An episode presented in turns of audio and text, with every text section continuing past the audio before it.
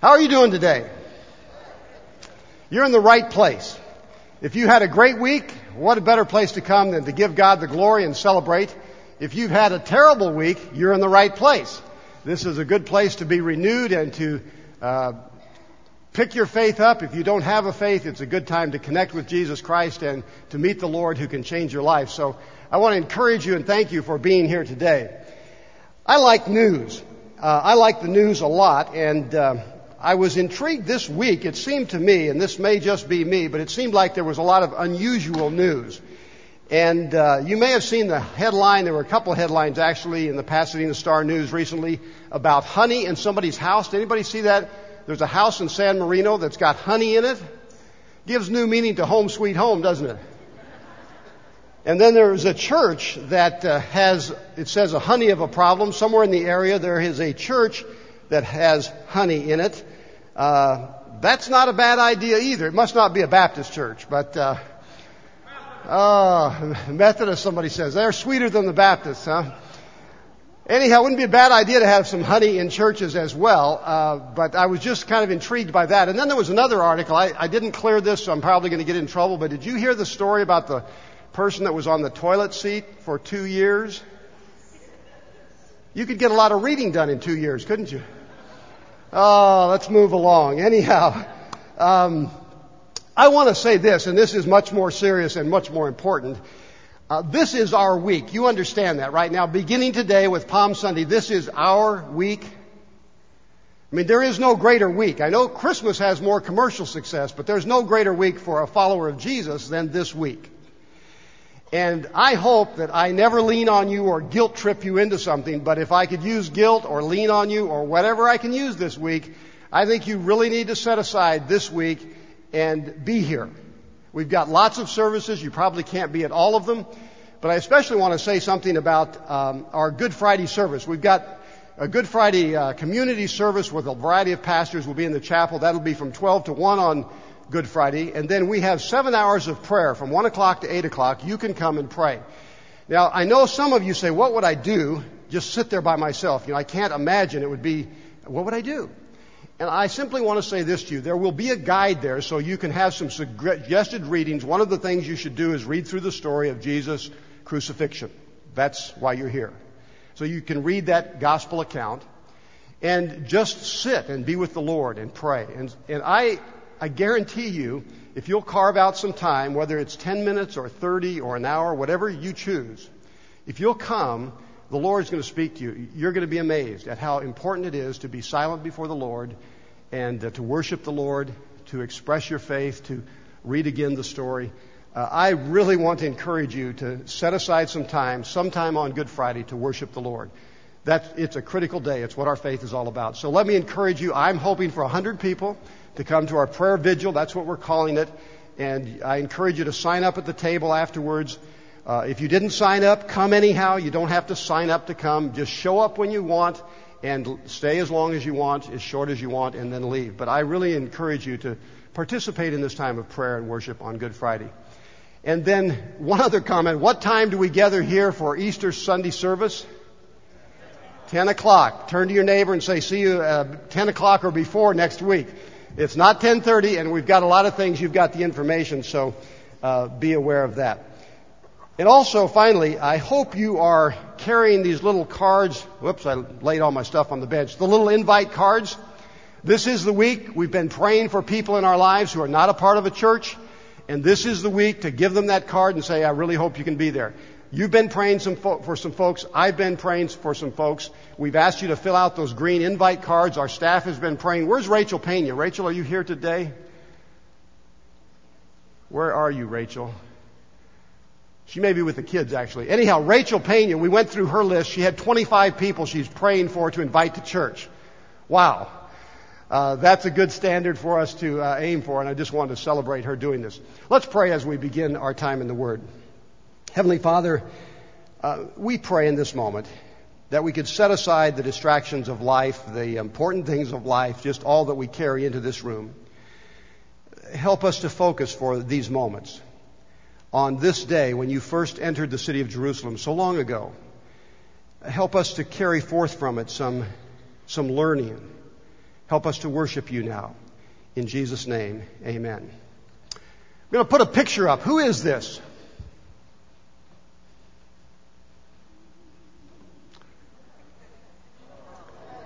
Ah.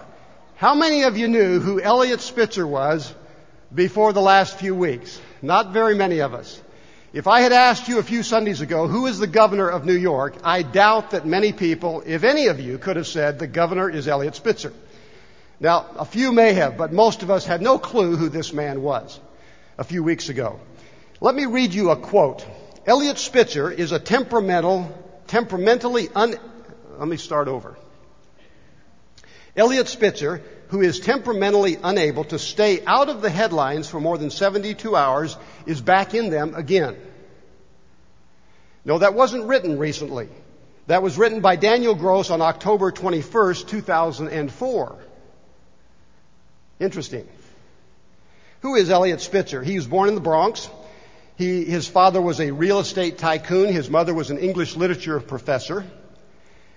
He graduated from both Princeton and Harvard. And of course, he was a district attorney who did lots of things as a governor, uh, as an attorney in New York. One of the things he did was to bring down the Gambino family, a mob family. Now, of course, he's the former governor of New York State. He's married to a Harvard law professor. He has teenage daughters, and a few years ago, Time magazine called him Wall Street's top cop. But really, who is he? Don't you wonder who he really is? How did he and his wife get along? What did his girls, teenage daughters, think about him before this event? Was he fun to be around? Who is Eliot Spitzer? Now let me give you another picture. Who's this?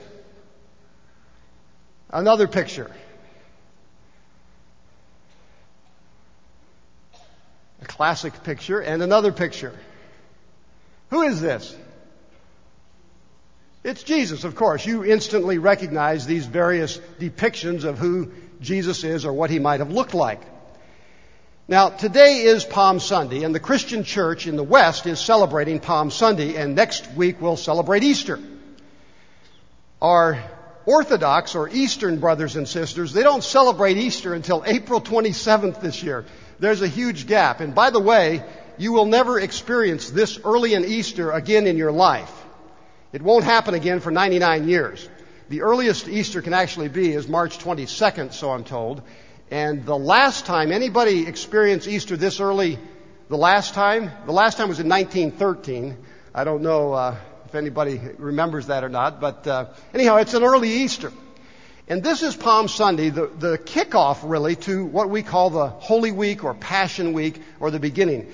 Now, if you don't mind, there's a Bible in front of you. Maybe you have your Bible, but I'd like to look for a moment at Matthew chapter 21. All four Gospels tell this story. There aren't many stories outside of the crucifixion of Jesus that all four Gospels tell, but this is one of them. And in Matthew 21, on page 23 in the New Testament, we have this story. And it begins as Jesus has traveled the 15 or so miles up from Jericho to Jerusalem. He's outside the city. He's at a place called the Mount of Olives. You've all heard of that. And he's at a place where he can look over the city, and Jesus takes the initiative. As you read the Gospels, it's always rather strange. He seems to be very secretive about who he is. No longer. Things have changed. So Jesus takes the lead, and he actually tells two of his followers, I want you to go into the city and get a donkey and bring it back, and I'm going to ride it into the city. And so he gives these directions, and he prepares, he, he initiates this. Now, as he takes this initiative, I just a sidebar comment. How many of you own something? You own something? You own the clothes on your back. You may have come in a car you own. You own something. Put your hands up. Let's, uh, uh, good exercise for you. Thanks. If you're a follower of Jesus, you can expect Jesus to want to use what you own. The person who owned these animals, there are two mentioned in Matthew, a donkey and a colt. By the way, that's just never bothered me. People write a lot about that. I don't think they've ever been around animals. This is not so uncommon. So the two animals come back to Jesus and Jesus gets on the colt eventually. But uh, there's nothing much said about the owner. They just go and say, Jesus has need of this, and I guess he said, sure. But these animals are taken from the owner and given to Jesus, and he uses them. So if you own property, it's not uncommon for Jesus to want to use what you have. Now, as they do that, I want to draw your attention to verse 4, because as this is going on, the writer of the story here, Matthew, wants you and I to understand what everybody understood at that time, but we may not. And he says in verse 4, this took place to fulfill what had been spoken. And he mentions the prophet Zechariah. And if you wanted to look back in Zechariah 9 9, it might take you the rest of the day to find it. But back in the Old Testament, there was a prophecy about the Messiah coming into Jerusalem. And, and you, you know Jerusalem is called the city of God, the holy city, Zion, all these words mean Jerusalem. And the prophet said the Messiah, or God's chosen one, God's anointed one, would come into the city riding on a donkey. And so Matthew reaches back into the Jewish scripture and pulls this out, and he said, when this happened to Jesus on that first Palm Sunday, it's exactly what the prophet said would happen. Now, in verse 5, read, uh, look with me at this scripture. Tell the daughter of Zion, this is the quote from the Old Testament. Tell the daughter of Zion, look, your king is coming to you. Humble, mounted on a donkey, on a colt, the foal of a donkey. The word humble is the word I want to highlight for a moment. Normally, when you expect a king coming, it's sort of like shock and awe. You know that. The king is going to come in with power. This one comes in not for domination, but for salvation. This one comes not to the prosperous, but to the poor. And as Jesus comes in on this donkey, it's a symbol of peace. And he comes as the Messiah, and he's open about that all of a sudden. And it says he comes humble. And the word is the same word Jesus used in his most famous sermon when he said, Blessed are the meek, for they shall inherit the earth. You remember that beatitude. Blessed are the humble. Blessed are the meek. Blessed are the gentle. Later in Matthew 11, Jesus gives what we call the great invitation where he invites people to become followers of him. And he says, Come to me, Jesus' words. And then he, he self describes, he said, For I am what? Meek and lowly, and you'll find rest for your soul. I'm gentle. It's the same word. I'm humble.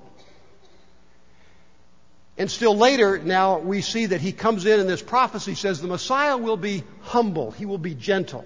When Paul writes to Timothy, he tells him six things he's supposed to do, the last of which is to be a gentleman, be gentle with people. And when Simon Peter, you know Simon Peter, when he's writing his letter, he said, in, you know, you adorn yourself. You put on a watch, you put on earrings, you put on jewelry, you adorn yourself. Well, Peter says, when you adorn yourself, adorn yourself with humility, gentleness, meekness. It all comes from, from Jesus, this one who comes as Messiah. So the scripture says he comes into Jerusalem that day. It says, Look, your king comes to you humble, mounted on this animal of peace. Now, as Jesus comes into town, uh, there's one other thing I want to highlight. You're very familiar with the story. I don't think we need to take a lot of time on it. But as Jesus comes into town, in verse 9, it says, The crowds went ahead of him, and they followed, and they followed after him. I want to comment. This, this is Steve, okay? You, you figure out what you think. Here's what I think. I've often heard preachers say on Palm Sunday and at other times, the crowds came in and they shouted, Hosanna! Praise Jesus! And they're all enthusiastic for Jesus, but they're fickle because on Good Friday, what did they shout then? Crucify him! Crucify him! Now here's what I think. I don't think it's the same crowd. I just don't believe that. I've heard many preachers tell me this, the crowds changed. They changed their minds about Jesus. You know what I picture on this Sunday, this day? I picture a woman who is just uh, ecstatic with joy because she says, Here's Jesus, Hosanna, son of David. This is the one that casts demons out of me. I'm free. And she's got a big old smile and she's as happy as she can be because of what Jesus has done for her. I picture some people there who were lepers, and they're also shouting at the top of their voice, Hosanna! Because they met Jesus and they were outcasts. They had scabs and sores and they couldn't be with their families anymore. And after Jesus, their skin was clean. They went home. They were happy and they loved Jesus. Crippled people who couldn't walk are now walking and running and saying, Hosanna! And they're throwing their coats down in front of him and after him and they're taking the palm branches. By the way, we need about 10 foot branches, you know. They're big palms and they're waving them and throwing branches on the roads before and after Jesus. This is a party that breaks out in the streets. This is made up of people whose lives have been changed by Jesus and I think they love Jesus. And I don't think they said crucify him a few days later. I think their hearts were broken when he died. So they come into town uh, shouting Hosanna and celebrating Jesus Christ. Now, one more verse to look at in uh, in the last part of this section, verse 10. It says, when he entered Jerusalem, the whole city was in turmoil. Now, you could say the whole city of Atlanta today is in turmoil, or New York City. There have been bad things happen there. The city's shaken up. The word here, turmoil, is the word for earthquakes. It's shaken up. It's stirred. It's moved. It says the whole city is in turmoil. Why? They had a question. What's the question? Who is this? Who is this? And that's the question I want for us to think about this morning. Who is this? Who is Jesus for you? Who do you think Jesus is? Now, as we get into this uh, question a bit, this Palm Sunday question, by the way, only Matthew has this part of the story in there. Um, question if you were to go around our country with a camera and ask people, who is Jesus? What do you think they'd say? Just, what do you think they'd say? People in our country. Son of God, okay. Prophet? A what? Savior? Teacher? God? I am in church. Are you folks clueless? Great man, there we go. Who, you know, a random sample. Some people would say what we've said, but what else would they say about Jesus? Myth, deceiver. Good. What else? Philosopher. Anything else you want to put out there? Teacher, Messiah. They'd say all these things. There's, son of Mary. There's no, there's no wrong answer here. They would really say, uh, you could find people who would say almost anything. Uh, Dan Kimball, I've referred to his book. He's a pastor up in Santa Cruz. And he went on to the university campus there with a camera. And he asked a couple questions. One is, one question was, what do you think when you hear the name Jesus? And then he asked a follow-up question, what do you think when you hear the word Christian? We're not going to talk about what they said about that. Very different. But when you asked university students, this is on a secular campus, what they thought when they heard the name Jesus, here's what he says. The answers were surprising and fascinating in, response to this question. Some said he is beautiful. He is a wise man. He is like a shaman or a guru. He came to liberate women. I want to be like him. One girl said, he was enlightened and I'm on the way to becoming a Christian. Another student said, with great emotion, I love Jesus. So, one perspective about uh, who Jesus is in our country. Who do people think Jesus is?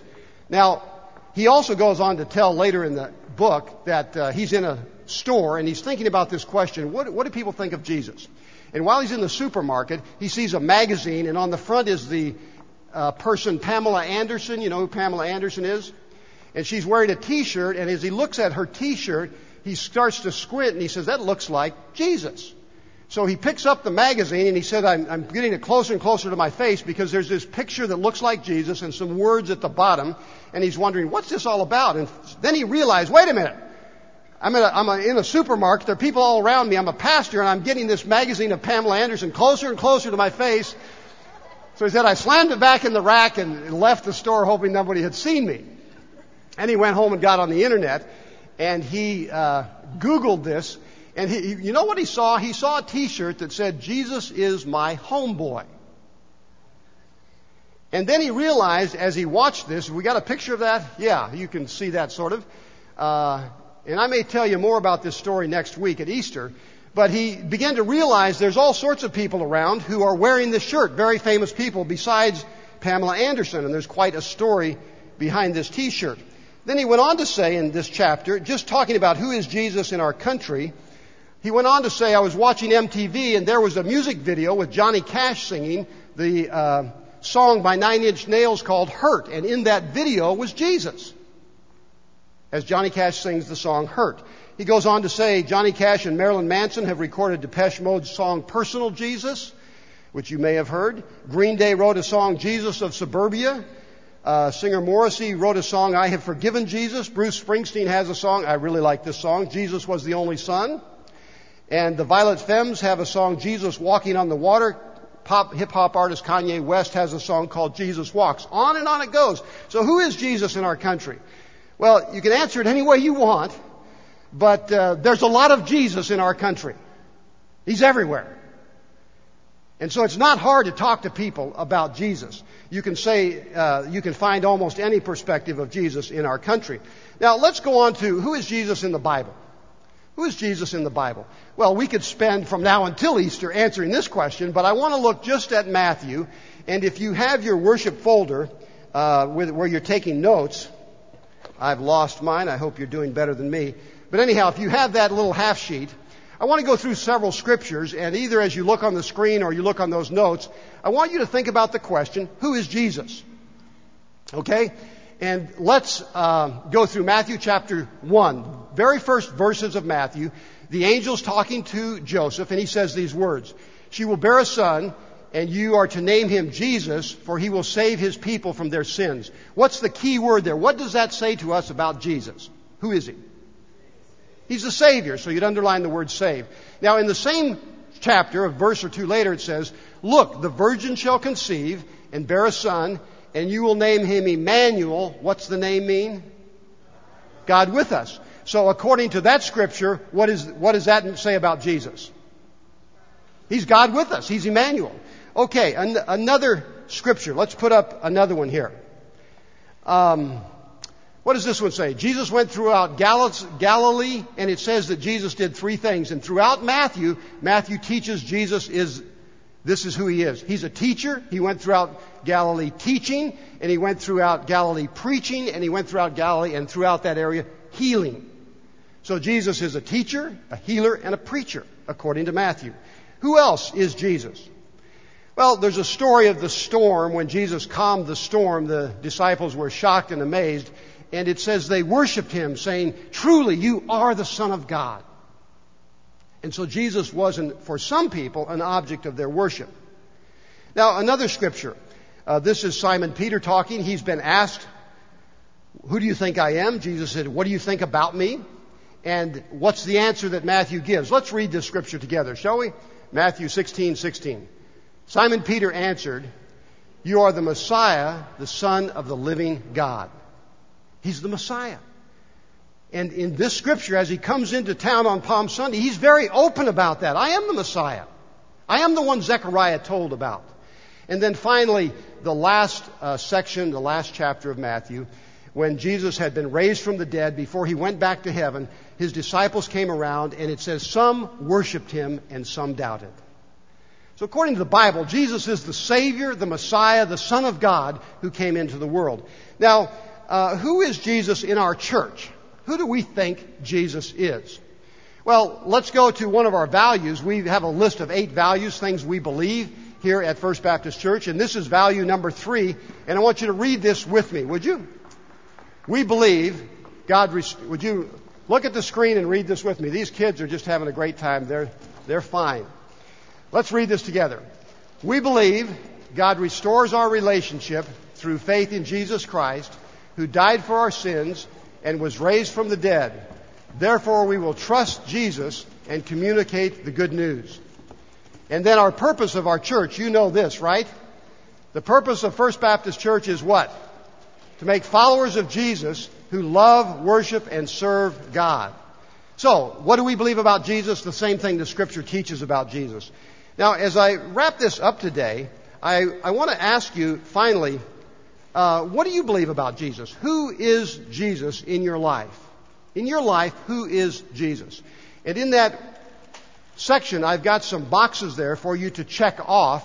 And uh, they give some suggestions, and I'd encourage you to check off one of those today. Or there's a place you can fill that in. But as we wrap up, if, if I could ask you personally, who is Jesus to you? Really? Now, boys and girls, I want you to be very quiet right now because we're just about done, and I want to tell a story. This past Thursday night, the young adults were in our home, and we had a dinner and a great Bible study together. And one of the things we were focusing on was practicing the presence of Christ throughout the day, not just when we read our Bible or pray, but how do we really experience God throughout the day? Friday morning, I was upstairs in our prayer chapel, and there's a stained glass Jesus there. He's got a red robe on, he's holding a sheep, there are sheep around him, he's holding a lamb. And I was trying to picture Jesus and just to sense God's presence with me, Jesus there. And then I thought, Steve, what if Jesus were literally here, sitting in that chair across from you? Wow. And as I thought about that, I closed my eyes so I wasn't seeing anything any longer. I thought, what if Jesus were literally here? I'd like you to close your eyes. If it helps to bow your head, bow your head. But I want you to picture if Jesus were literally in a small room with you, just the two of you, he's sitting across the room from you, across a desk or a table. Jesus is there. Now, as I visioned that, I'll tell you the variety of emotions that came to me. I thought if Jesus were literally here, I'm not sure I'd like it. What if I was in trouble? What if Jesus went down that list of all my mistakes and failures and sins? And so there was some fear there. If Jesus was literally here, I'm not sure I enjoy that. And as I thought about that, I thought, well, what else? Couldn't I be happy Jesus is here? What would he look like? What, how would I experience Jesus? What do you imagine? Uh, and I want you to think about that. How would you experience Jesus? Now, as I sat there struggling in my mind to imagine Jesus literally in that room, here's what came to me. I thought, okay, it's Friday. Next Friday is Good Friday. What if Jesus were literally here, and I know what I know now? I know all about the cross and the resurrection. But I, what if it was the Friday before the real Good Friday, and I was sitting with Jesus, like the disciples? I'd be just like Peter. I'd say, Jesus, don't go. I'll stop you. I'll do what needs to be done. And then I thought, you can't do that because he has to go to the cross. And then as I thought about that, I realized, you know, if Jesus was sitting with me on the Friday before Good Friday, he would still go to the cross. Why? Because he loves me so much. And he loves you so much. And it, it caused emotion in me that just brought tears as I realized Steve, Jesus is not here to get you in trouble. He loves you, and He died for you. And that's what Good Friday is about. With your eyes closed and your heads bowed, just a moment of silence. Who is Jesus to you?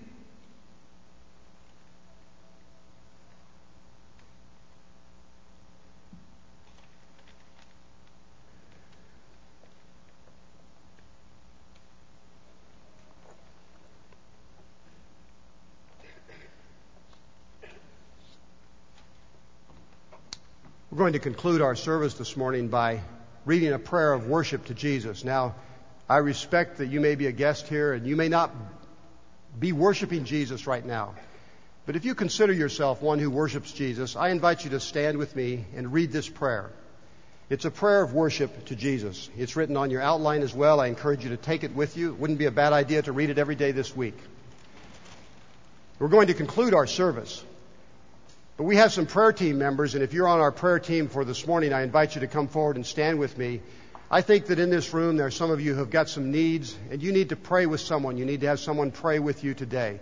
And so, as we dismiss in just a moment, I invite you to come forward, and one of our prayer team members will be glad to pray with you today, to do business with God, and you will not regret praying with them. So, Jackie, come on up and stand with me if you would, and whoever else is on the prayer team. And let's lift our eyes up and read this prayer now as our worship to Jesus. I hear the question Who is Jesus? Are you a fake, a fraud, a liar, a lunatic, or Lord? By faith I say, You are Lord. You are the promised Messiah, Savior. You are the Lord Jesus Christ, King of kings and Lord of lords. I believe you were born as a baby lived the best life anyone has ever lived, but still died on a cross.